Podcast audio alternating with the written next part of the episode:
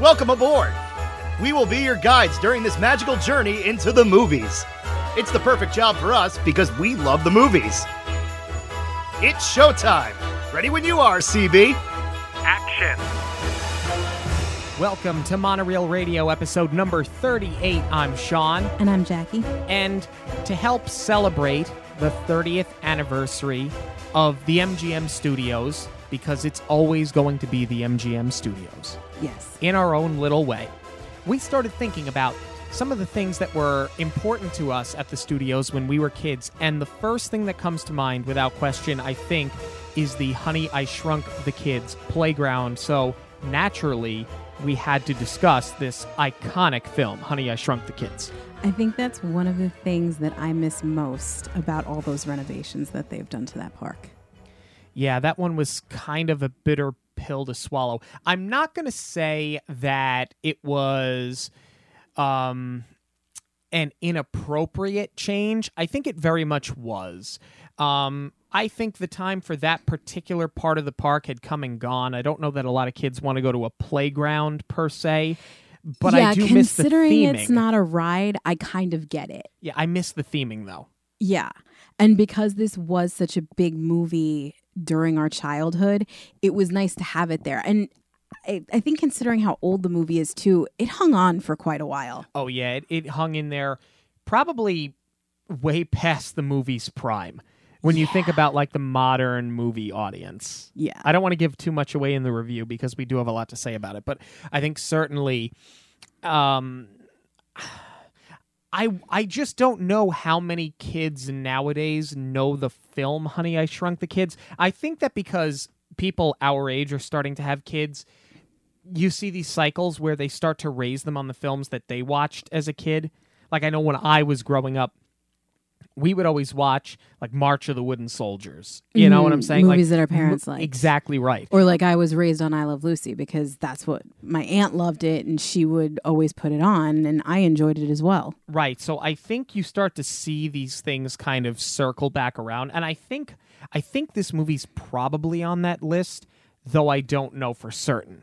I mean, you could make the argument though, as far as having it in the parks, whether the kids know the movie or not, it's still cool to put yourself on that shrunken level where everything else is gigantic. Yeah. What was your favorite part?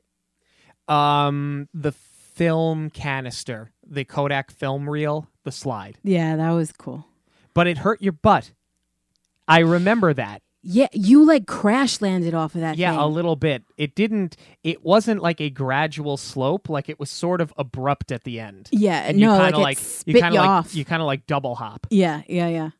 But um man, I love it. I got to see if I can find some pictures from back in the day. I know I have it on VHS tape. I just don't know if I have any photographs of it. We do. I'm yes, you and I, but I'm talking about from when I was a kid. Yeah, I have. I know I have pictures from the last time I went with my family. That was 2008. Uh, but it was around long enough. You and I have a picture on Anty. Yeah. The first time I ever went into that land was in 1994. Like I said, I know I have it on VHS tape. I just don't know if I have still photos of it. I'm going to have to look into that, though. Well, at any rate, um, we are here to talk about the film that the uh, section of the park was based off of. And uh, I think I'm going to let you take the lead on this one and give us the plot synopsis for Honey, I Shrunk the Kids. Okay, so the film opens and we are immediately introduced to the Szalinski family. The father, Wayne, is a scientist who has invented a shrinking machine and is running tests in the attic on an apple. Downstairs in the kitchen, Amy is making breakfast while on the phone discussing an argument her parents had the night prior, resulting in her mother sleeping at their grandmother's house. Her brother Nick is worried but is distracting himself with a miniature of his dad's shrinking machine that he is able to successfully work. Next door, the Thompsons are woken up by Wayne's failed apple experiments. Hot headed Big Russ Thompson runs outside to give Wayne what for and is intercepted by his son Ron, who has booby trapped the backyard. Russ triggers the trap and is shot with a rubber arrow dipped in superglue. After removing the arrow, Russ rallies his family to start packing for their big fishing trip, which his oldest son Russell is less than enthusiastic about. Back at the Szalinskis, Wayne is late for a conference to go pitch his shrinking machine and instructs the kids to clean the house before their mother gets home in an attempt to smooth things over. Amy turns on some music and gets to work cleaning the kitchen and dancing, which catches the attention of Russell through the window. Nick recruits his friend Tommy to mow the lawn by Tom Sawyering him into using a remote controlled lawnmower. Tommy's excited but has to come back later to complete the chore. Next door, Ron is playing baseball in the yard and accidentally hits a ball through the Szalinski's attic window, setting off Wayne's shrinking machine. It shrinks some of Wayne's attic furniture and eventually Nick and Ron when they go upstairs to retrieve Ron's baseball. Lastly, it shrinks Russ and Amy when they go to retrieve their younger brothers. Wayne comes home after his pitch was not well received for a grant at the conference and destroys his shrinking machine. As he cleans up the attic, he unknowingly sweeps the kids up into the garbage and takes the trash outside to the opposite end of the yard. The kids must now make their way back to the house so Wayne can set things right. Wayne does set things right with Diane as soon as she gets home, but that changes when she begins to wonder where the kids are. She asks the Thompsons if they have seen Nick and Amy, and Mae tells her that Ron and Russ are missing as well. The kids have begun to traverse the backyard and, realizing how far they have to go, try to summon Quark, the Szalinski's dog, to carry them back to the house. Quark is distracted by the Thompsons' cat and never makes it across the yard, leaving the kids victim to a swarm of bees. Nick gets plucked out of a flower along with pollen, and Russ jumps on the bee's back to rescue him. The bee flies them all over the yard right up to Wayne, who hits the bee with Ron's baseball bat, which was left in the yard, sending them crash landing back to the grass. Diane tells Wayne that she is going to the mall to look for the kids and that he should stay in case they come home. Wayne, still holding the baseball bat, realizes that Nick does not play baseball and begins to piece together what has happened. He searches the lawn on stilts to avoid stepping on his kids and crushing them. In doing so, he gets tangled in the hose, setting off a sprinkler, which causes a big problem for the kids, who have since gotten separated. Amy and Ron head for higher ground when she spots Nick and Russ. As she calls out to them, she is pelted by a water droplet and plunges into the mud below. Russ rescues Amy from drowning and gives her mouth to mouth resuscitation, which he apparently learned in French class. The kids have now been gone for more than half the day and become hungry when luckily they stumble upon one of Nick's oatmeal cookies that has been dropped in the middle of the yard.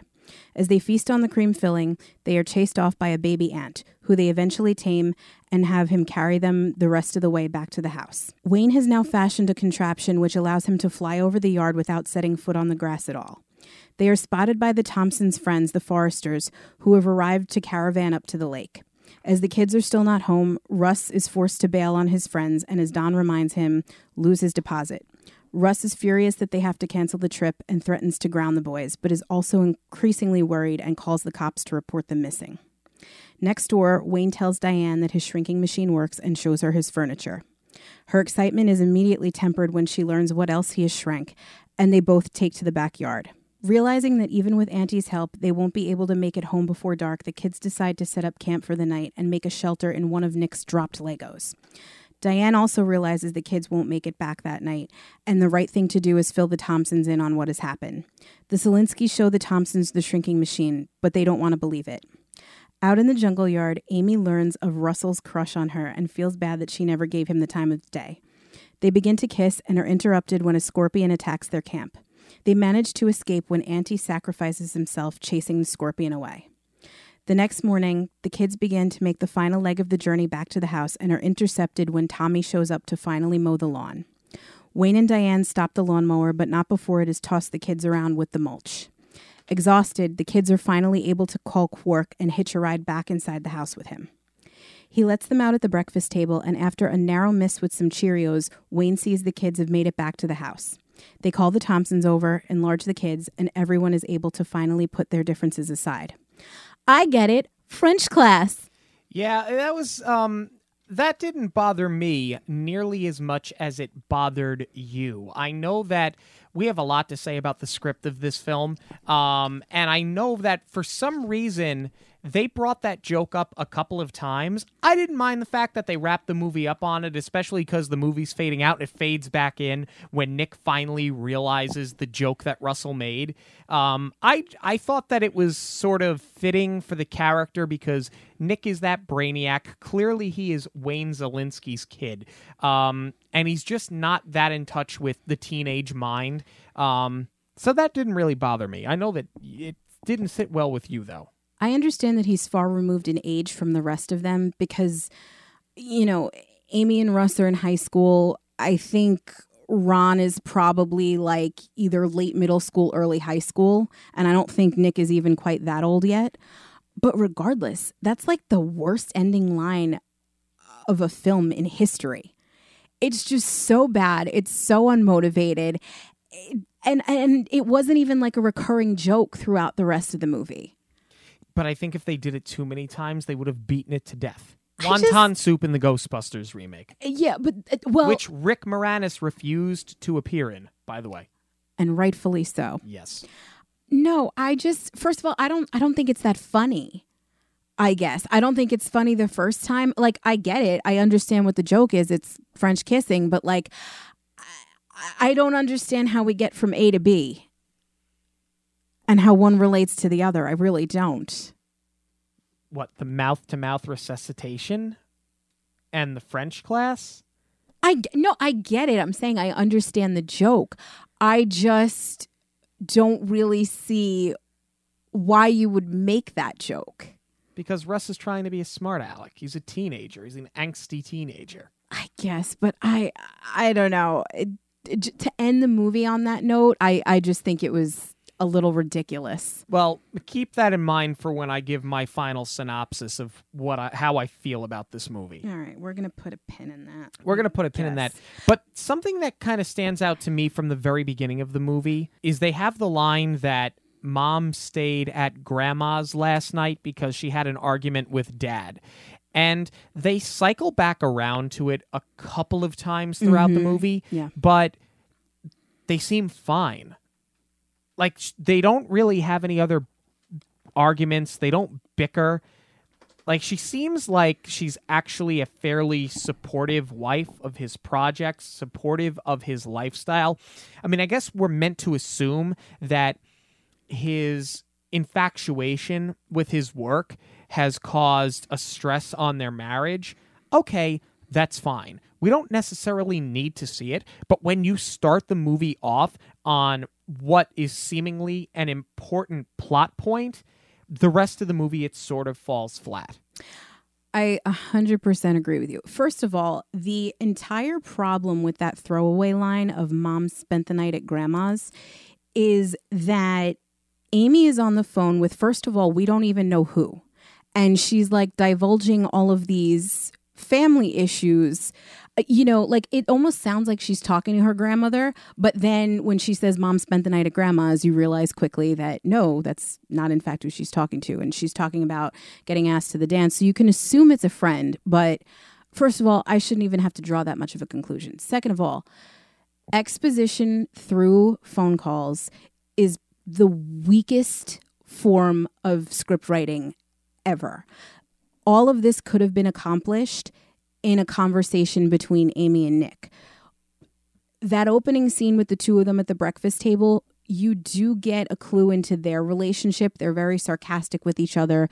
Uh, you can see that the age difference really comes into play in their relationship and that they're not very close. But Nick is obviously worried about his mom not having come home that night. So you could have gotten everything that you needed to know just from Nick questioning when she was getting back. Or you could have, if you wanted to resort to the phone call thing, you could have had the mom call in to check in on them, which she does later. Right. And it's not just an age difference between Nick and Amy, it's also a difference in social class. Um they they mention she's the popular girl in school. Mm-hmm. He's obviously, for lack of a better term, the nerd. He's not The popular. brainiac. Exactly. Um and that's sort of formulaic of a lot of the films that you saw in the 1980s you know, Breakfast Club is the first thing that comes to mind. I mean, immediately. Totally. You're Pretty in Pink. I, I, you know, really a lot of those Brat Pack films where, and and they were, they were coming out around the same time as this movie, where you had the social differences amongst all of the characters. You had the confused one in Russell. You had the brainiac in Nick. You had the popular blonde in Amy, and you had the you know sort of the rebellious angsty kid in Ron.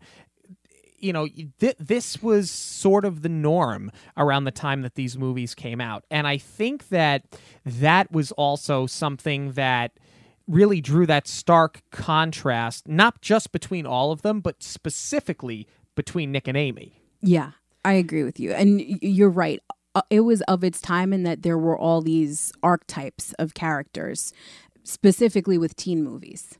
Yes, without a without question. Because even though this was more family oriented, yeah, for argument's sake, you could kind of call it a teen movie because it does center around the kids more than anything else. and it puts them in obviously very unique scenarios.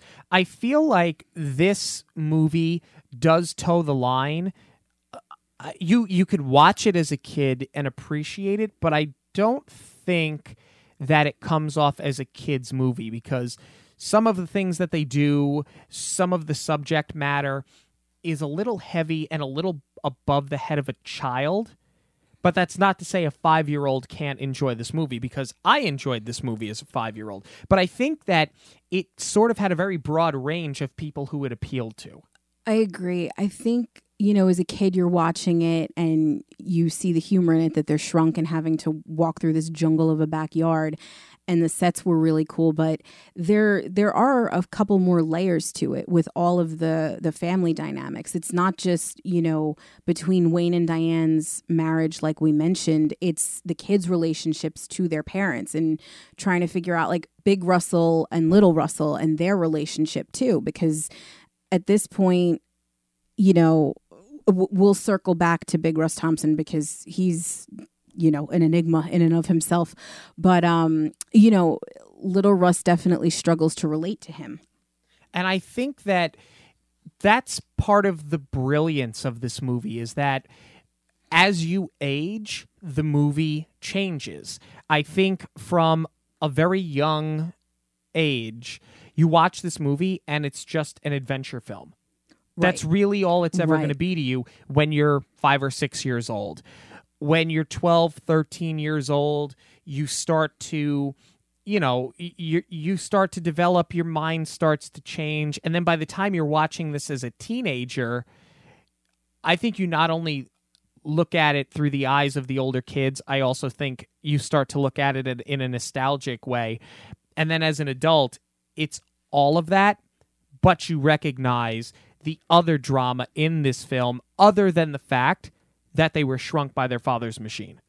As an adult, you also recognize more flaws with this film because, like I said, the phone call, very weak exposition. The last line of the movie, I have some major issues with, but there are also a lot of plot points that go nowhere. For example, there are seven characters in this movie that are mentioned by name that we never see on screen. And the director of this film was a first time director. I don't believe he wrote it as well. But like, you cannot write a film script and shout out your friends. Like, I don't know where these names came from. I don't know why they're in here, but we don't need them. By the all. way, I do need to point out the director of this film did not write it, Joe Johnston. yes, Joe who Johnson. Also went on to make Captain America the First Avenger. So just to show where he started to where he went, he made Captain America the First Avenger. Yeah. He made Jumanji. Oh, I didn't realize Jumanji you- was in his yeah, arsenal. but you see where Jumanji and this film sort of parallel each other in, you know, in a very um it's that adventure almost over your head. It could never really happen, but what if it actually did? Yeah, Jumanji another film of its time. yeah. and the remake showed that. Not that the remake was bad, but I don't. You couldn't have remade Jumanji. I think Right. that movie existed in the mid '90s, and that's where it existed. But yeah, this Well- was Joe, one of Joe Johnson's first first trips to the park. You know what? Bravo to him because he's clearly had some growth in his career. Because my other issue with this movie is that the, the dialogue is just, I mean, it's clearly the mark of an amateur because so many of these lines are eaten by the actors. And you clearly needed, I don't know, second and third takes with a lot of them because a lot of them are just really hard to understand what they're saying. Part of that is because I think there's some overacting on some of the kids' parts. Some of it, as I said, we are going to circle back to Big Russ Thompson and his delivery. but there's a lot of lines that just get lost and muffled. And the ADR is absolutely terrible. Yeah, I mean, none of these kids really turned into anything as they got older. I think one of them did a few films. I want to say Big Russ Thompson is still acting, but the rest of them, uh, really, their credits ended after like 1990. You know, they, they didn't do much before this movie, they didn't do much after this movie. I mean, they were paid professionals, but in a sense they were kind of amateur and there are i will i will agree with you there there are parts of this movie where that stands out you know for example big russ thompson he screams all of the time and when he does it's like ear piercing so i i agree with you that there is certainly some overacting Yeah, like he'll go from 0 to 60 for no reason. Exactly. And I don't think that that's how the character was written. I think in that aspect, that's how he was portrayed by the actor. And I think that's how he was directed to be. Um, so I definitely, uh, I, I would concur with you on that. But i- i- you know, i- things like we mentioned before with the mom, I couldn't figure out. Mom left for a night. How badly could two kids have trashed that house overnight? Where Wayne was basically like, "Amy, good luck," and he just left. But the house is destroyed. Yeah. How badly could they have destroyed a house in one night? Yeah, I don't know if you It's not caught like they this. had a party. she's making Nick breakfast in the morning. She burns the toast.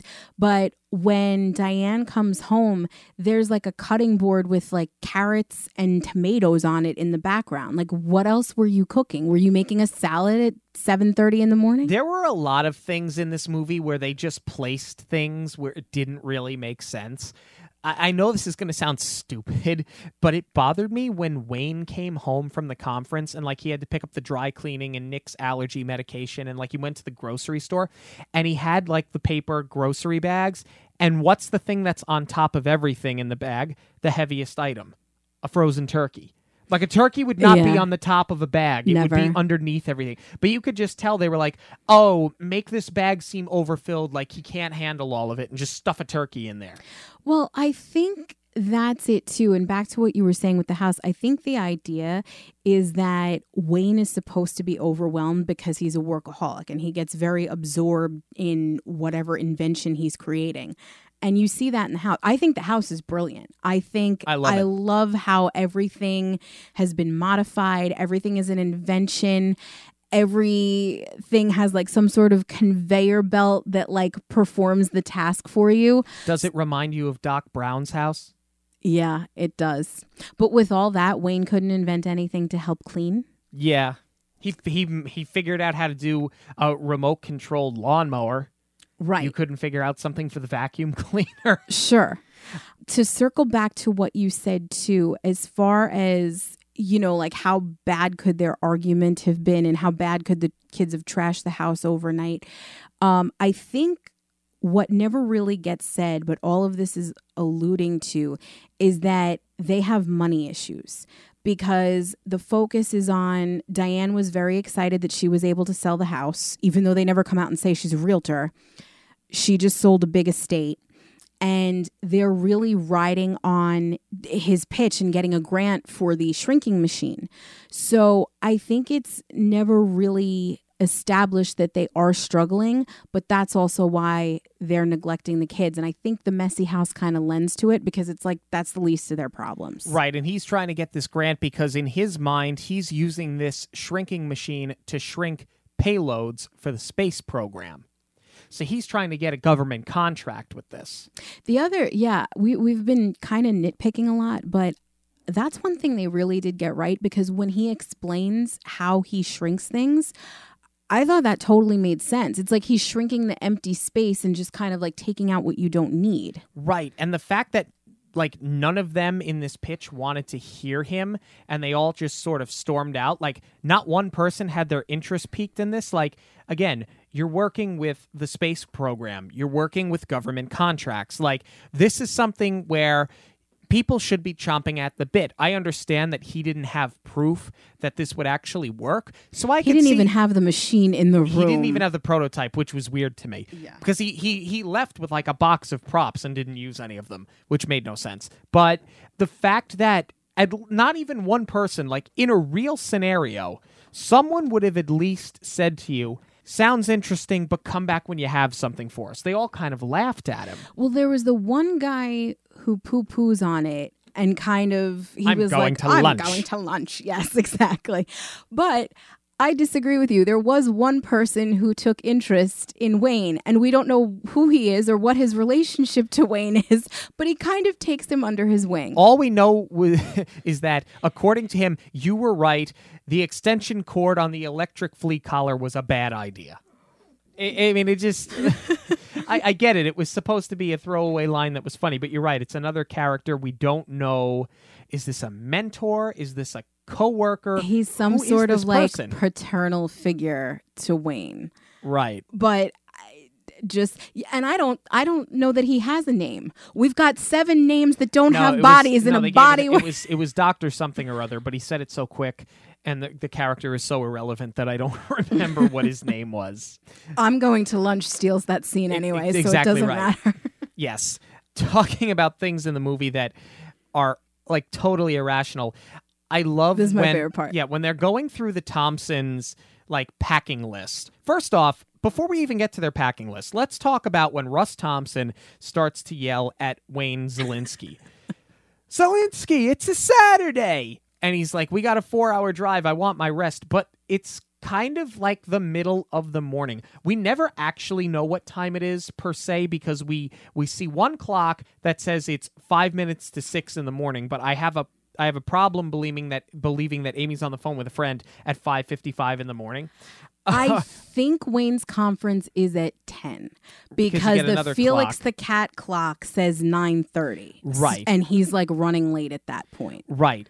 So I'll go with 9:30 for argument's sake. So let's say that when Wayne is working on this machine, it's somewhere between say eight thirty and nine o'clock in the morning because we know he's working on it right before breakfast is burned. Sure. Um, and he'll be down in 5 minutes. yeah, exactly right. Because Dad was typing with his gloves on again.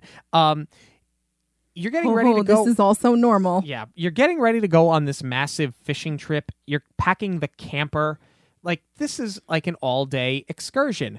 How are you still in bed as an adult at 9 in the morning? I work 14 hours a day, sometimes until 4 or 5 o'clock in the morning. That is the nature of my job. I can't sleep past 8:30. And that's on like 4 hours of sleep. I can't sleep past 8:30. Not only that, but like my family has gone camping. You know, we've mentioned it before on the show. We live on Long Island. My family, every year without fail, has gone upstate to the Catskills camping. And we go usually Saturday, Sunday, and we take the extra day Monday. But we want to get the most out of the weekend. So, like, when you say you're going on a trip and you have that much of a drive, like, we're talking wheels up seven o'clock in the morning so that you can get there and have most of the day. Not to mention, the car is packed the night before. For somebody as anal retentive as Big Russ Thompson seems, I don't understand how he's still loading things into the camper that late in the morning. especially because he's rushing to get out of the house, except he's not. Yes. So it's just so strange. Yeah, it's let's get the show on the road and then he can take a break to teach Russell how to lift weights Right, for the the- football team. And those weights could not have been more than like 50 pounds, but he makes he looks like he's like deadlifting 400. It's ridiculous. Um, but what I love about this is we talk about we, we we brought it up we we were starting to talk about it the ridiculous things that they have in the house and and the ridiculous things that Wayne Szalinski's carrying around in a in a shopping bag. Let's talk about all of the things that nobody's ever brought on a camping trip ever. Camping slash fishing. Right. They're loading up a camper to go to a lake to fish. Right. They're going fishing, but they brought all the golf clubs. Okay. I don't buy it, but that's the least of the problems. You're going fishing and you bring microwave meals. Presumably, you're fishing, you're going to cook up what you catch. That doesn't bother me though because you know you're going to have some sort of microwave oven in a camper. And I actually I miss micro magic and I'm so happy that I got to see it again cuz I miss those crinkle fries in the little red and black box with the yellow writing. I used to love those as a kid. that yeah, I mean that that kind of gets a pass because not everybody's going to eat fish anyway, and like it's a camping trip, you're eating garbage, whatever. My issue is who brings a food processor camping? and a wok. Did you catch the wok? I didn't catch the wok. There's a wok. Okay. I want to go camping with the Russells or with the Thompsons. Yeah. I want my The Russells? Yeah. I want Well, have you noticed though? Sometimes he would call to Ron, but he'd call him Russell. Or he would slur. Yeah, like, Like when what what what's happening here? when he officially realizes they're missing, he's like, "Mother!" and I was like, which one are you calling to? there were a lot of instances where you couldn't understand like uh, tw- 20 pounds of quarterback blitzing muscle Russell. like, this uh, it happens quite a few times. And i think we'll, we'll circle back around to the character and the actor of course. That might have been an artistic choice. Um and again i think a, very much a character of his time. But there are times where he's just completely inaudible. Oh, I'm dying to know where they found him. Really? um, I talked before about how you kind of touched on all of the quote unquote social classes that you were accustomed to in these team films, uh, teen films, I should say. What I like is that you have this Russell Thompson who's supposedly an athlete. His father was an athlete. He wants to make a man out of him, but they say he got cut from the football team and then he his mother admits that he quit the football team and you know big russ is fishing is not your thing. Weights are not your thing. What is your thing? And he's just like i don't know.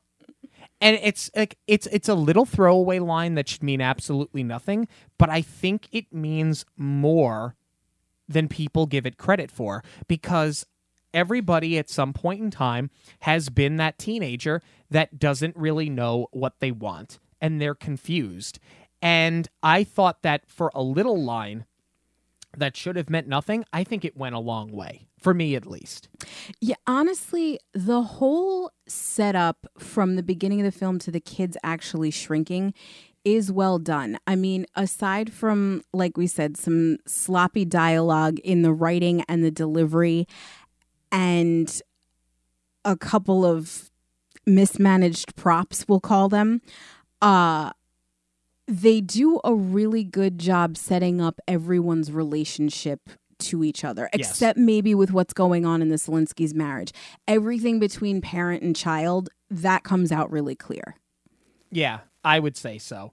Um, speaking of things that wouldn't have made sense, they said Ron was 12, and you can assume that Russell is like 16 or 17 years old. They don't look like the types of kids that would be hula hooping, but they were bringing a hula hoop on the camping Yes, trip. I That was another thing. I forgot they had a hula hoop. For Mae, maybe? I kind of just feel like they took whatever was in the basement and moved it into the camper. but, but but they had to but I can't imagine that two boys were hula hooping as children. I can't imagine a middle aged woman was hula hooping either.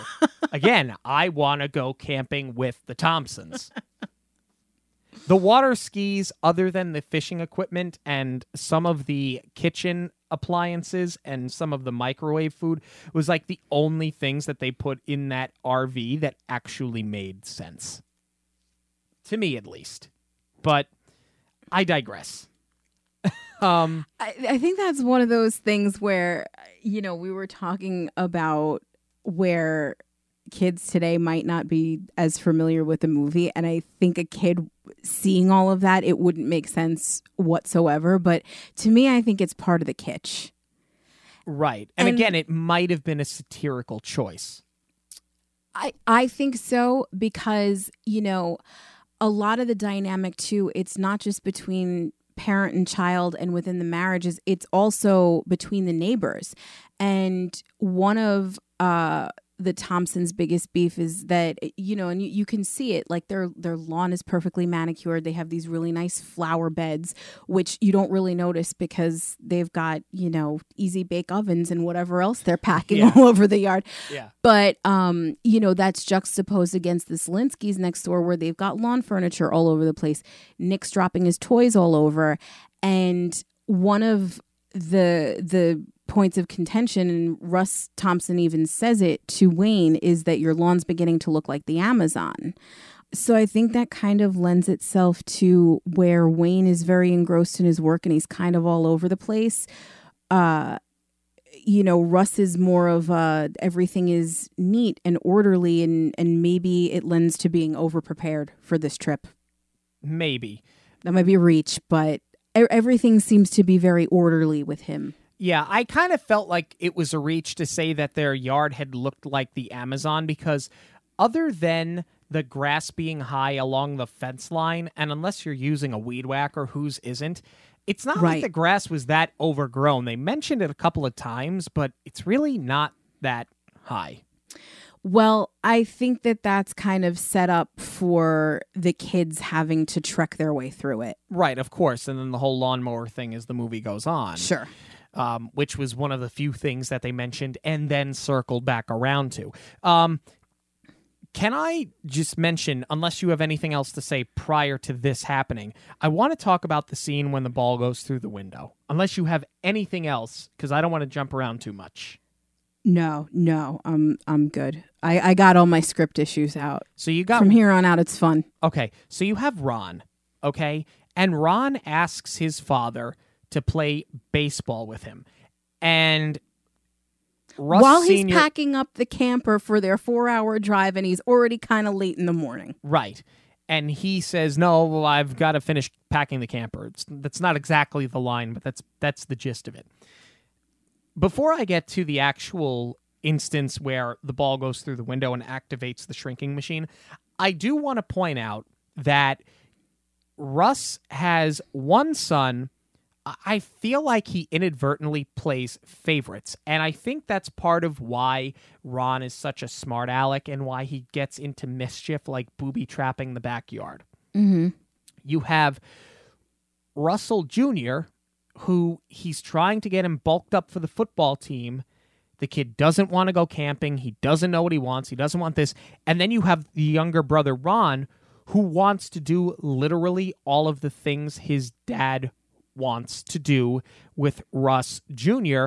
And I don't want to say it's it's a cry for attention, but they they never really play up on the oh you you complain all the time i've been trying to do these things with dad and and and he ignores me like i was sort of disappointed that that never sort of came back around because i feel like there's a missed opportunity there um and it's just it's glaring to me now and you don't notice it so much until you get older until you've seen this movie watching it through the eyes of an adult that everything that he wants to do with Russell Jr., he could just as easily be doing with Ron, but he continues to ignore Ron.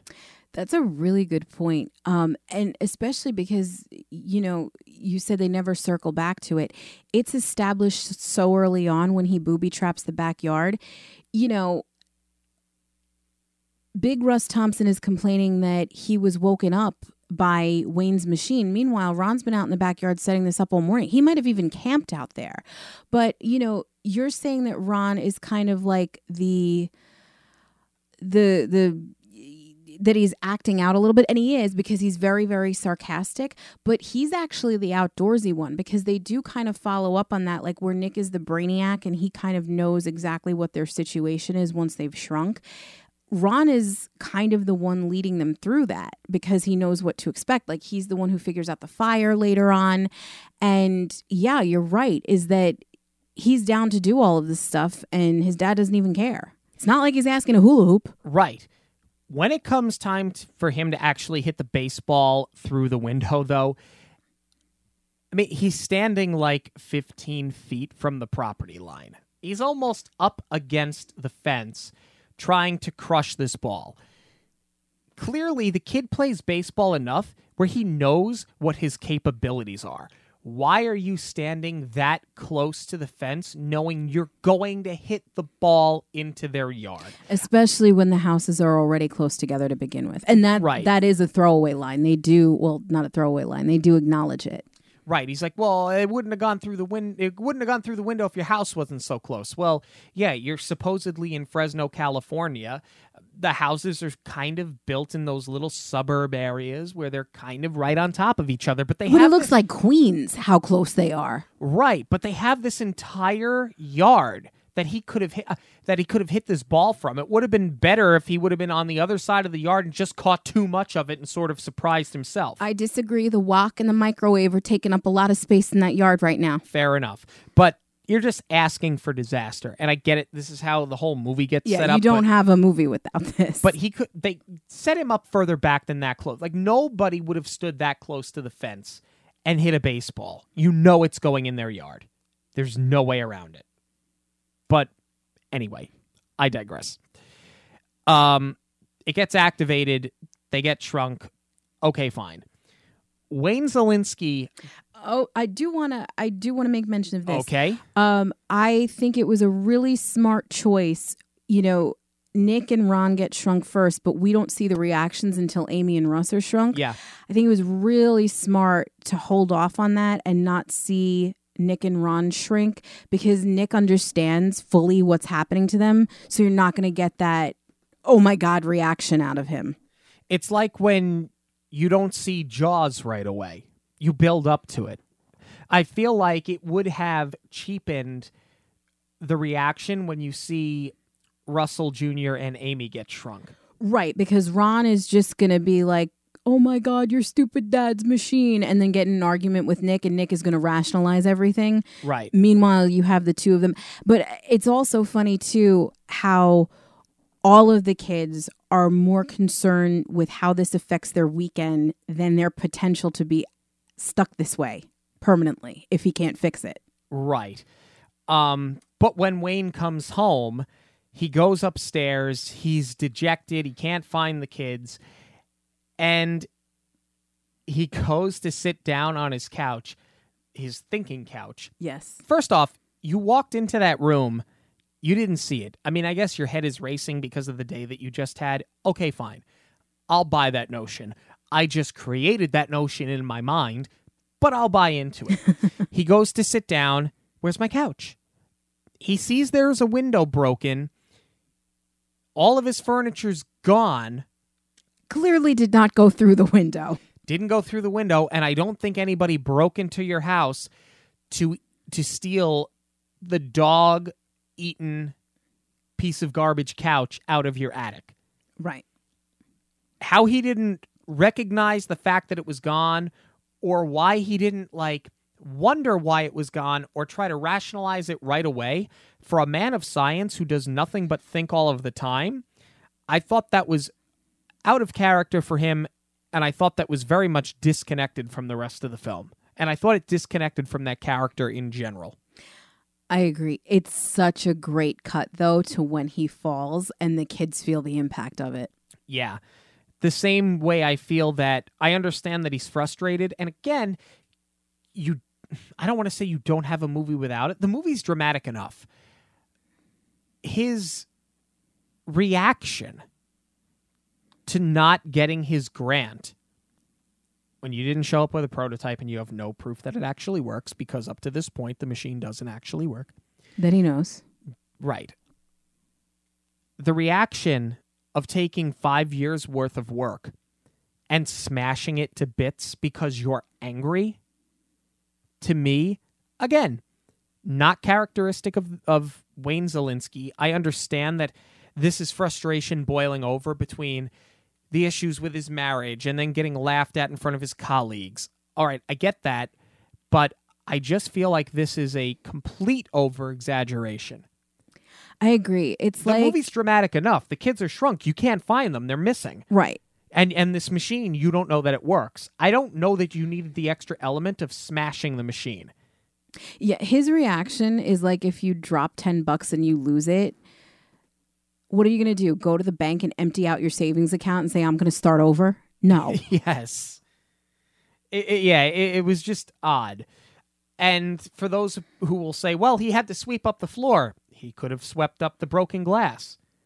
Yeah, exactly. And the kids could have been in the same exact scenario. exactly. because him having to rebuild the machine you only see it happen a couple of times where he needs to cannibalize some of the other appliances in the house. It's not like, I have to figure this out. Ah, I, I did this two years ago. I don't know how I did this. It like, it, it kind of was like, mm, all right, I'll put it back together. Let me take this, this, and this. Like, it just, it, to me, it didn't add to the story, him having to rebuild the machine. Right. And like that's kind of where Diane starts coming around towards him again is because she realizes that he pulled an all-nighter to put this back together and that's when she like you know she's kind of like oh look what he's doing for the kids i honestly would have rather you know instead of the charades bit with the baseball at the end i would have liked to see him have to recruit the Thompsons to help him rebuild it. You know, maybe take your microwave apart because you no longer need it for your camping trip and use that to rebuild the machine. You just want everything out of that camper. That's what this is about. You have a vendetta against the camper. I maybe I do. I don't know. I just think it's absurd what you're putting in there for a weekend trip when you're not even leaving early in the morning. You've got a day and a half. I yeah. It, well, we've been there, done that. Bought the T-shirt. Speaking of which, the outfits in the in this movie Oh. are very 80s, but I like it. Fantastic. I and like the it. hair. Yes, Amy's hair. And Russ's too. Yeah. Oh my god, the feathering. My god. Yeah, Russ looks like he was just recently thrown out of the Cobra Kai.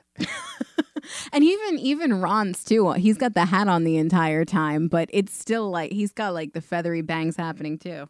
Um, No, it's it's all kinds of 80s fantastic. they get outside. Nick has a calculator on him because, of course, and he figures out that they are about three and a half miles away, and they're like, "That's really far." Yes, in the grand scheme of things, when you have taken a 65 foot backyard and you've been shrunk to the size where 65 feet became just about three and a half miles, yes, in in perspective, that's very far. But three and a half miles is not an overnight walk. Right. No, they could have done that. But I like the way that they set that up. I know you find it ridiculous that he has a calculator and maybe so, but I like that they used the Brainiac character to explain exactly what's happening and put it in perspective how small they are and how far they have to travel. It, it it's better than, you know, the garbage phone call at the beginning to set up the plot points. Very true. Very true. To this day, though, I have to say, the bee scene, it still bothers me. And it's, I'm not above admitting, at the age of almost 33, I'm still afraid of it. every obstacle that is put in their way in that backyard is very very clever and like you could tell they really had some fun putting this movie together and thinking about what is going to affect you at that height um yeah as horrible as the bcgi is i mean the, the bee itself is is practical it's they're an animatronic or whatever but when they put it against I think they used a blue screen to show it flying through the backyard. It, it looks really rudimentary. Like you can tell this was super early with that technology. Um, Yeah, super but I thought in- it was just a clever, you know, a clever way to move the story forward. primitive, but also fairly low budget. I think they shot this movie for about $17 million, which for the late 80s, it's not that it was chump change, but it certainly it, it pales in comparison to movies nowadays, of Right. course. But I'll be honest with you, I think by and large, I know we're going to talk about the sets a lot in a few minutes, so I'm not going to talk about that right now. But I think by and large, the special effects are still pretty good because they rely on CGI a little bit, mm. but so much of what they did was practical effect that I think in that aspect, the film does hold up. You know, if this film was remade today, they would do a complete green screen soundstage and nothing that you'd see in it would be real. Look at what Burton did when Alice was three inches tall. That was exactly what I was going to say. Not just when she's three inches tall, the entire well, movie. the entire thing. Yeah. Go back and You listen watch- to it. you We don't have to get into the whole thing now. if you were dumb enough like we were to buy those movies on Blu-ray, first off, I'm sorry we feel your pain. But go watch the behind the scenes in the special features. Everything's green. Everything everything is green screened. There were no practical sets. Even the furniture. Even the furniture was green screened. Yeah, no, that was ridiculous. But this, you know, I mean, un- unless you have anything to say about the script, I think this is a good time to move on to the sets. I do have a couple of things that I want to mention about the script before we move on. Okay. Um, it's only two or three things. First off, Ron keeps talking about we're gonna go camping, we're gonna go camping, we're gonna go camping, we're gonna go camping, and then finally, in like the last quarter of the movie, it finally dawns on him that they're not going to take this trip. How and why did it take that long to figure out you're not gonna go on this camping trip, man? Like Uh, how and why bees, ants, scorpions. To name a few things. Yeah. That's not even mentioning the fact that you've been shrunk to a quarter of an inch tall. But that that was the point that I was trying to make before and this is where it feels like a teen movie is they are so concerned with how it affects their weekend and not the big picture. Amy going to the mall. Exactly. That's her big that's her big problem. Right. Um, the Thompsons, as the film moves on and they finally get brought up to speed with with what is happening, they don't believe the Szalinskis. They do believe them, but then they don't, but then they do, and they just storm out without offering any sort of like help, without offering. I don't want to say without any concern. Obviously, they're very concerned, but they, they don't they don't offer to do anything to move this process along of finding their children. They're just like, you figure it out, and then they left. He leaves the porch light on. That's Russ's way of admitting that he well he doesn't want to admit that he believes it but he does and he doesn't want them to be in the dark. And circling back to ron i think i don't think it's that it doesn't dawn on him because amy's concern is i gotta get home i gotta get to the mall. Ron's concern is let's go back so we can get on the go on the trip. Like he recognizes that but i think he's trying so desperately to make it back. His we're not going on this fish, fishing trip is more like admitting defeat than actually realizing it. He knows the whole time. He's just trying to, to make it back. Maybe. Um, the thing that stands out the most to me and probably makes the film feel the most dated is that on multiple occasions you see smoking in a Disney film. And you would not see that nowadays. Russ Sr. is a smoker. We get a scene where he flicks a cigarette butt. Again, why would you flick a cigarette butt into your neighbor's yard? That doesn't make any sense. But he does it. And the kids use the smoldering ash from the cigarette to make torches mm-hmm. and to keep themselves warm. Yeah, it's Very not clever. just the smoking, it's like a huge plot point. Right. He smokes when he gets stressed. He says that he quit, but he didn't. It's a plot point. They use it very clever in the film, and whether people want to admit it or not, or whether people want to agree with it or not, people smoke in real life. Billions of dollars a year. Yeah.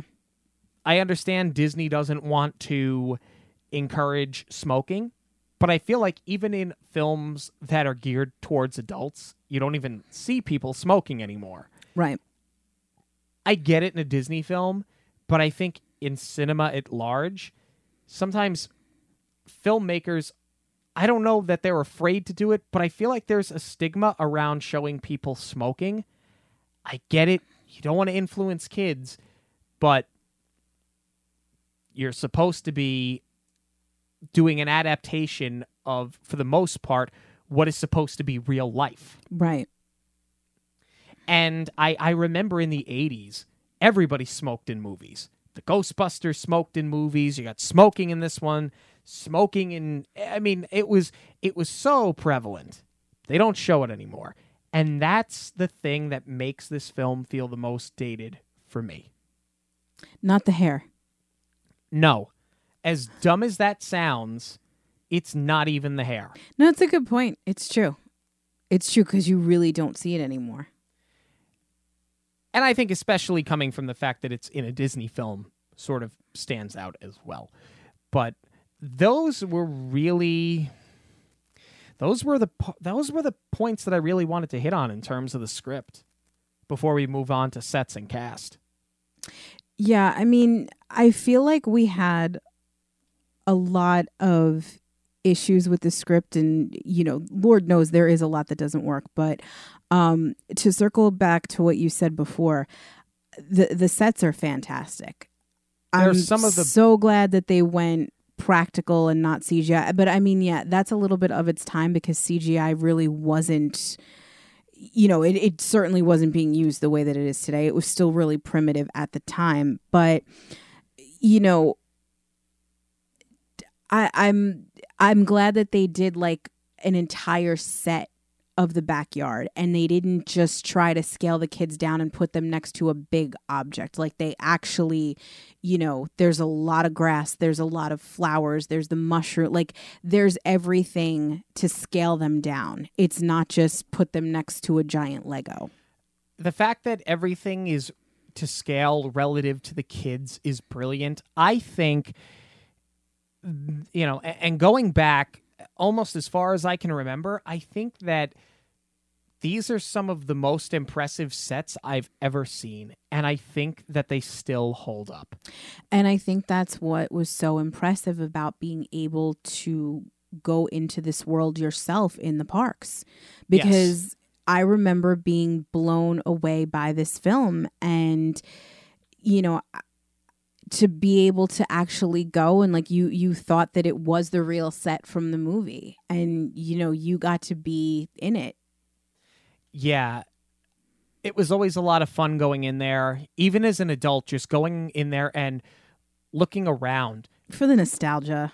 but I remember the last time that we saw it and we knew they were getting rid of it. We knew it was going to be taken away. There were kids in there, but I remember kids going, I don't even know what this is from, and then moving on. Yeah. And it was kind of sad. And I remember thinking to myself, first off, parents, shame on you. Secondly, Yes. secondly, um, if this really is how these kids feel, then it's best to take this away, move on, do your expansions with Toy Story and with Galaxy's Edge, and call it a day. But what is Toy Story? It's the same concept is that you're shrunken down in Andy's backyard. It's the same premise, but kids understand because they're still making Toy Story movies. I also think that the animated classics seem to hold much more weight than the live action films. Um well, yeah, I guess I guess over a period of time, but think about also we're, forgetting another big one when the you know, you could actually go to the backyard set, we'll call it an MGM. They also in Epcot had Honey I Shrunk the Audience. I mean, this movie was everywhere. Right. This was a huge film at the time. It was a big deal. So you're right. Shame on you, parents. Show this film to your kids. But they squeezed the juice out of that until there was yeah, nothing left. Yeah. Really, they did. Um so yeah, sets fantastic. Let's talk about the cast. Unless you have something else you want to Uh, add. Okay, there's one set that's not fantastic. Okay. And um it's you know what? It's not really the movie's fault. It's how far technology has come. In the opening shot, I mean, it's obvious that this is done on a soundstage, that this is not in the middle of a neighborhood. Right. But in the opening shot, it is so glaringly obvious because you see a wall from one of the sound stages in the background of the neighborhood. Yeah, they just painted it. They did. It's painted to look like the sky. I don't know why you wouldn't put up a canvas and paint the sky on it. However, back in the 80s when this was on VHS, it was standard def and you di- you couldn't tell cuz I never noticed that before. Right. But now that we're watching it on an HD TV, those are the things that kind of come to light. Right, like at one point towards the end of the movie where Nick is getting sucked up by the lawnmower, you see the cables pulling on him. I never noticed Yeah. those before. Yeah. Um, so yeah, I think you certainly that's one of those scenarios where seeing something in high def and having it on Blu-ray or DVD, it it hurts it more than it helps it. Exactly. But the the big issue with painting the side of the soundstage was there was a lot of detail on the side of that building. It's not like it was a flat side of the building, so it had shadows all over it. Yeah, there was like a piece of the wall that like kind of comes out like the the it almost comes out like a chimney comes off the side of your yeah, house. Yeah, yeah. And it's that noticeable. I don't know if it was like ventilation from like an HVAC system or what it was, but it it stands out like a sore thumb. Yeah. Um, but the cast. So Rick Moranis was a big star when this movie came out. He took a break from acting for a while after his wife passed away. She was very young. Um, and he took time off to raise his kids. I think that's one of the most admirable things I've ever heard of. Yeah, he was he was on fire in his career at this point. right. And he just walked away from it. Yeah. But he was not the actor that they had in mind for this role originally. Right. In fact, he was the third person that they had pitched this to. The first was Chevy Chase. And Oh, they, they wanted him because he had done very well with National Lampoon's Vacation. He would have been interesting. I cannot imagine. I wouldn't have Chevy bought it. The second actor, which I actually think now I think Rick Moranis was perfect. Yeah. So I'm not saying that I would have rather seen this actor in the role, but someone who I think could have pulled off the role almost as well was John Candy. And that's who they went to after Chevy Chase turned them down. And it was John Candy that said, This isn't him." for me, but you should really go talk to Rick Moranis. Yeah, because I think at the same time he had just gotten Ghostbusters. I don't even think it was in the can yet. It- so it it's was not f- like they had it as a reference. This was a few years after the first Ghostbusters, but they were working on the second one. Oh, I thought it was at the same time. No, the the first Ghostbusters movie came out in 84. Ghostbusters 2 came out in 89 or 90 and I think this came out in 88 or 89. But I think but you're was working on talking them both at about when it was time. released. When they filmed it, I I read that he was offered this before Ghostbusters was out. they might have been developing this That's movie for a long Yeah, time. yeah. But anyway, with all that being said, he's great. I love that he's he's manic, but he's also he's very calculated. He he's very I mean, obviously he's very smart. He's a scientist, he's an inventor, but he carries himself a certain way that when he delivers the lines and he explains the science of it, mm. it comes off legitimately as a scientist who's kind of socially awkward and not one that's talking down to you. Right. No, he doesn't. He walks the fine line almost with a mad scientist quality because, you know, at the end of the day, he's a father who's got to save his kids. He knows he can't step on the grass, so he rigs this whole contraption and he does not care who sees him. But it's smart. Yeah, and do you know he did his own stunts in this movie? He I believe was- that. He was on the stilts. I, w- I would have done that. He, he I would have gone in the, the hammock yeah, thing. He did it all on his own. Um, and I like the stark contrast between him and Russ Sr., who was played by Matt Frewer, who was later used as the voice of Panic in Hercules. Yes. Yep. He's a he's a character actor because if you look at his IMDb, almost every role that he has, it's been like a one-off thing. But I'm surprised that he didn't do more because he's so quirky. To me, I mean, to me the the fathers are the most interesting characters in this whole movie. Yeah. But I think a lot of that has to do with the actors that portrayed them. But yeah, Russ Thompson, he's he's a really interesting character actually. First of all, he's a complete chauvinist. Um you know, with regard to and and he's got an ego. He names Russ after himself, which I'm not saying that parents who name their children after themselves are all egotistical, but I think in his case it was done that way. Yes. Especially because of the pressure that he puts on Russ to be like him. Um so you know, it comes out in the relationship with his kids, but uh, even more so in his relationship to his wife, the way he talks to her, like when they're in the Szalinski's attic and he's like, let me handle this. But even just again, I'm going to go back to packing up that camper. Did you notice how he hands her like bags and bags of stuff and then he picks up a lantern and follows her to the camper? yes. You could have at least taken the walk, dude. Yeah. Um I love how they contrast off each other though.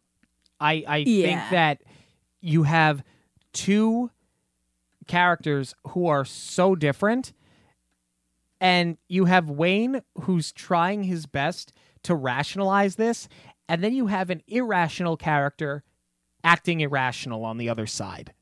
Yes. And I do I I thought that they played off each other very well.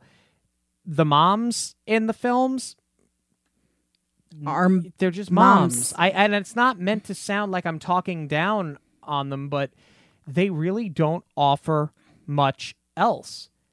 And we talked about Wayne's wife. We talked about their situation and their drama, but not so dramatic. Um, and the kids we talked about too. They they just it's not that they played it so great, but it's not that they played it badly. I just they didn't become anything. You have very little frame of reference for them, so you can't sit there and go, "Oh, that was so different from when they did this other movie." You don't know whether they were acting uh, like themselves or if they were acting like these characters. You just don't really have a frame of reference with them. right. I mean, you- they did a good job. They didn't do bad, but they just acted like teenagers. Right. And in some of the delivery where it is a little bit over the top, you wonder if that's their inexperience or if it's bad direction. You know, like the one of the things that comes to mind is like when they're when they're trying to get uh when they're trying to uh tame Anty so that they can ride him back to the house. And Ron's like, it's like bench pressing a bulldozer. Eh, But like the way that he delivers the line is just so over the top. You can barely even understand what he says, first of all. But once, you know, once I figured out what he was saying, it, it, it's just too much. Like, dial it back. Yeah. Um, so I guess unless you have anything else you'd like to add, kind of move on to our conclusions here. The one thing we didn't talk about, Okay. and I cannot cannot let this go. Well, actually, two things. Uh, when the Forresters show up, um, there is another character or another actor who made it into a later animation, and the Gloria Forrester. I almost forgot her name. She has she serves no purpose to this film other than that she sees Rick Moranis flying around the yard. Um, but I came to find out that she is actually the feather duster in Beauty and the Beast. Interesting. Yeah, and she, it, you know, it's funny. Once I I read that, I was like, oh, it kind of makes it because she does have such a, a unique voice, and it does, even though she's just playing like this bimbo character in this movie. You know, you can you can hear she's got a very interesting voice, um, but also in that scene. Ding ding ding ding ding ding ding ding. ding. Ugh. that weird What? handshake thing with the fishing rod. What? I, don't know. I, I mean, again, though, it for whatever reason, it somehow works because Russ Thompson is so quirky. But it's it's just one of those things where it's like, I I feel like this movie, it, it did things so right and then so wrong in equal measure. And like for the way that they set certain things up in the plot, you have a moment like that, and it's just like, "Ah, I can't take this seriously. Yeah.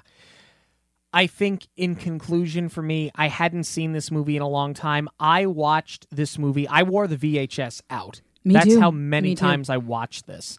Um, I I had this taped off of the television. Um, Me too. But did you get the Roger Rabbit short with it too? I did not get the Roger. T- I think it was You Tummy Trouble. have- yes, it was. But you didn't get the Roger Rabbit short. I taped this off of the Wonderful World of Disney when it used to air on ABCs over the Ah, weekend. Okay. Which, in a way, I'd love to find that VHS tape for the commercials, just to see those commercials from like 1992. I think I still have mine, but I'm honestly afraid to put it into a VCR. I, think don't it think it would shred make it. No. Yeah. Um, if I could find a VCR. Yeah. One that works at least. I have one. I just don't know if it works and I'm too afraid to try it. Um, but I think having watched this movie now so many years later, um, a couple of movies come to mind. Space Camp, War Games, Back to the Future. Put them up against Honey I Shrunk the Kids. And what do you have? all of these movies came out around the same time war games being the oldest of the of the four and this one actually the one probably being the newest of those four but what do they have in common other than the time period you have kids teenagers specifically that through the use of technology and science Mm. find themselves in extraordinary situations filled with peril in Yep. which they need to find a way out. Mm-hmm. Again, a little different in war games, but all sort of in the same vein. I think this movie is a complete product of its time. I think that unfortunately, a lot of it doesn't hold up nowadays. I, I still think it's a fun movie. I still love this movie. I have a lot of fun watching this movie. But for all of the reasons we mentioned before, which is a shame because the special effects and the sets are so good, I do think that this movie falls victim to its age. And I think that that's why a lot of kids now either don't know it or can't relate to it. I would agree with you. Um, I think, you know, definitely still fun. I definitely still enjoy watching it, but not to the fullest the way that I did when I was a kid because the there are where the script is bad, it's just so sloppy. Um, I think that needed to be a lot tighter. Um, you know, that's something that with everything that I've learned having gone to film school and in, you know throughout my career so far i can't just let things like that go. It, it would be pissing all over everything that i know. Uh to just say oh it's a product of its time and you know sloppy screenwriting and is sloppy screenwriting. There's no two ways about it. Uh so i think those pitfalls do drag it down for me a little bit um and it's it's like I said before, where things were good, they were really good, and where things were bad, they were really bad. So it kind of it, it doesn't necessarily level out. It was dragged down by the bad points because they're just that bad. Um, Right. I will say this because we didn't hit on this at all. I think the the score is perfection.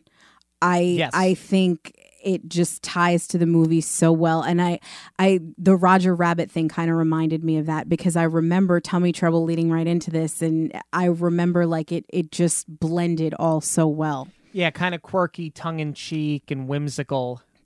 Um but yeah, as as far as does it hold up for me, um I think it did to a point because of its longevity in the parks and its popularity in the parks because you know you had the playground and you had Honey I Shrunk the Audience and even now um in Journey into the Imagination you still have Wayne Szalinski on the wall as one of the scientists and I think Right. that's a really cool nod to it. Um so you know for as sloppy as it is I kind of hate that it has fallen by the wayside and it doesn't hold up because kids now aren't as familiar with it. And um it's really rare that I I say this, but I would actually like to see some sort of remake or maybe even a sequel um, to kind of right the wrongs. Like, I'm all for if Rick Moranis' kids are grown and he's acting again, do Honey, I Shrunk the Grandkids. Why not? It's like, funny that you, you say that because he actually said tongue in cheek, I'm surprised they haven't had me do that yet. but but that's what I'm saying. Where this movie is successful, it's like you said, put the kids in peril and make them figure their way out of it. I would love to see a film now where take away the cell phones, drop the kids in a situation and make them figure it out. That's a movie that I want to see and I think that you know kind of recycling this story and these characters would be interesting now.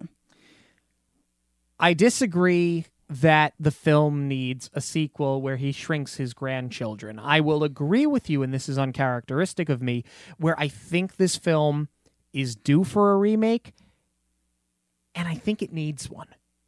I think it needs one.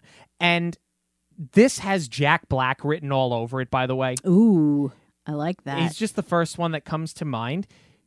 But I did a little research. We have one coming. Are you kidding? It's going to the streaming service. Get out. It's not going to be a it's not going to be a launch title, but right now they have in development a remake of Honey I Shrunk the Kids for Disney Plus. Huh. Drop the mic. You're welcome. Oh, I'm kind of stoked about that. That's awesome. They don't have a cast, they don't have a release date, but we know it's going to come. I just hope that it's not, and I think this would be too close to the Jumanji sequel remake. I just hope they don't get like shrunk into a video game because they're playing into technology now. I don't think so. They now now That's what I'm saying. I want the phones movie. taken away. I want them to have to figure this out on their own. you, you're making a completely different movie. Yeah. If you do that, at least with Jumanji, it was still a game. Right. Uh, yeah, I, I don't think that um, that you're going to see that happen. But we're interested in knowing what you have to say about it. Do you still love this movie? Have you even ever seen this movie? Do you think it could be a remake? Who would be your Wayne Szalinski? You can let us know on Instagram, Facebook, and Twitter at Monorail Radio. News this week, we talked about it before 30th anniversary of Disney's Hollywood Studios, MGM. Um, a new logo came out this week. And for for whatever reason, it's it's controversial. I guess because people just hold so many things about Disney so near and dear to them because Disney as a company, Disney as a destination is something that so many people have been grown up in that you you know grow they've grown up with and they've been raised on that you you do you become very protective of it. But the fact that the internet was set ablaze with a logo that literally said Disney's Hollywood Studio and had three or four characters on it blows me away. People lost their minds over this. Well, here's the thing. Now, first off, can I just say before you even jump in on that, I, am just saying this right now, and maybe this won't age well in a few years if you're if you're catching up on the show. They're never going to change the name. They have talked about changing the name of that park for years, and for the last three or four years, it's the name change is coming at D23. The name change is coming at the shareholders meeting. It never happens.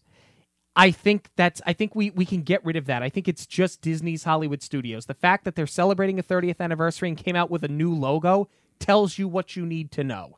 I don't think it's changing. Do you like the logo though? It doesn't What do you think of it? You're It's- talking about how everybody's reacting to it. What do you think of it? It's very plain, but I don't hate that sleek old Hollywood font. I don't mind that you've inserted characters in there that are your very successful IPs. I don't love that they put the Ren and Stimpy looking Mickey on there, yeah. but if that's my only concern, I mean, it's it's it's hardly even a logo. It just says Disney's Hollywood Studios.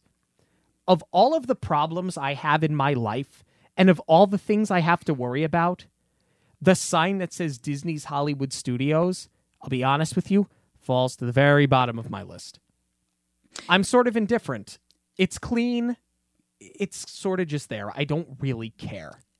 In the grand scheme, is this a big issue? No. But I I have some I have some thoughts. Um, with regard to what you said about people being up in arms over it, I think you know, and this is me saying this, somebody who is very resistant to change. I think we all have to accept that regardless of what we hold near and dear to Disney, and a lot of that is because of, you know, our first trip there and how Disney is ingrained in our childhood, it's changing. It's ever changing. And Walt said it himself it's never going to be finished. Correct. So, whatever you're holding on to, I think you have to be a little bit more open and realize that, like, they really have yet to disappoint us. Anything that they've done, really, and this is saying this is coming from someone who cannot stand the Avatar movies and was blown away by Pandora. They really haven't done anything so horrible. And what what are you going to do? You're going to not go to the park over something? No. No. No. Prove me wrong. So, here's my issue with the new logo is that we're celebrating the 30th anniversary of the park, right? A park that now has a new, new logo since it has had a new name change. This park is 30 and it's had more identity crises than most actual 30 year olds that I know. So I think I take issue with that, that it's changing again. It's like, why bother? Um, I am of the school of it's always going to be MGM to me, but I also realize that that was a partnership of its time. Now, the way that Disney is buying up IPs left and right, I think you're right. I don't think Hollywood Studios is ever going to change because it's got to encompass everything. My issue with this logo specifically is that you chose three out of four IPs. You have Mickey representing obviously Disney uh, Woody. For Woody for Pixar, Pixar, and then BB-8 for Star Wars. Um, did we forget about that little indie film called Endgame that came out a couple of weeks ago? How do you leave out Marvel? Because they don't have the licensing yet. No, I know that. I I understand that, and I realize that they can't do that yet because of the Universal contract. But really, when has that ever stopped them? Because they use the Simpsons as a negotiating chip, and they got what they needed. Well, they they own the Simpsons now. They can do whatever they want with the Simpsons. That's what I'm saying. So, but they but they they're not putting the Simpsons in their park though. They're just putting them on their streaming service. Right. But the the point that I'm trying to make is that eventually you're going to have to change it again because you left out Marvel. So, a couple years down the road, we're either going to need a new logo or you're going to have I don't know, maybe you can fit Captain America's shield somewhere like in the D or whatever.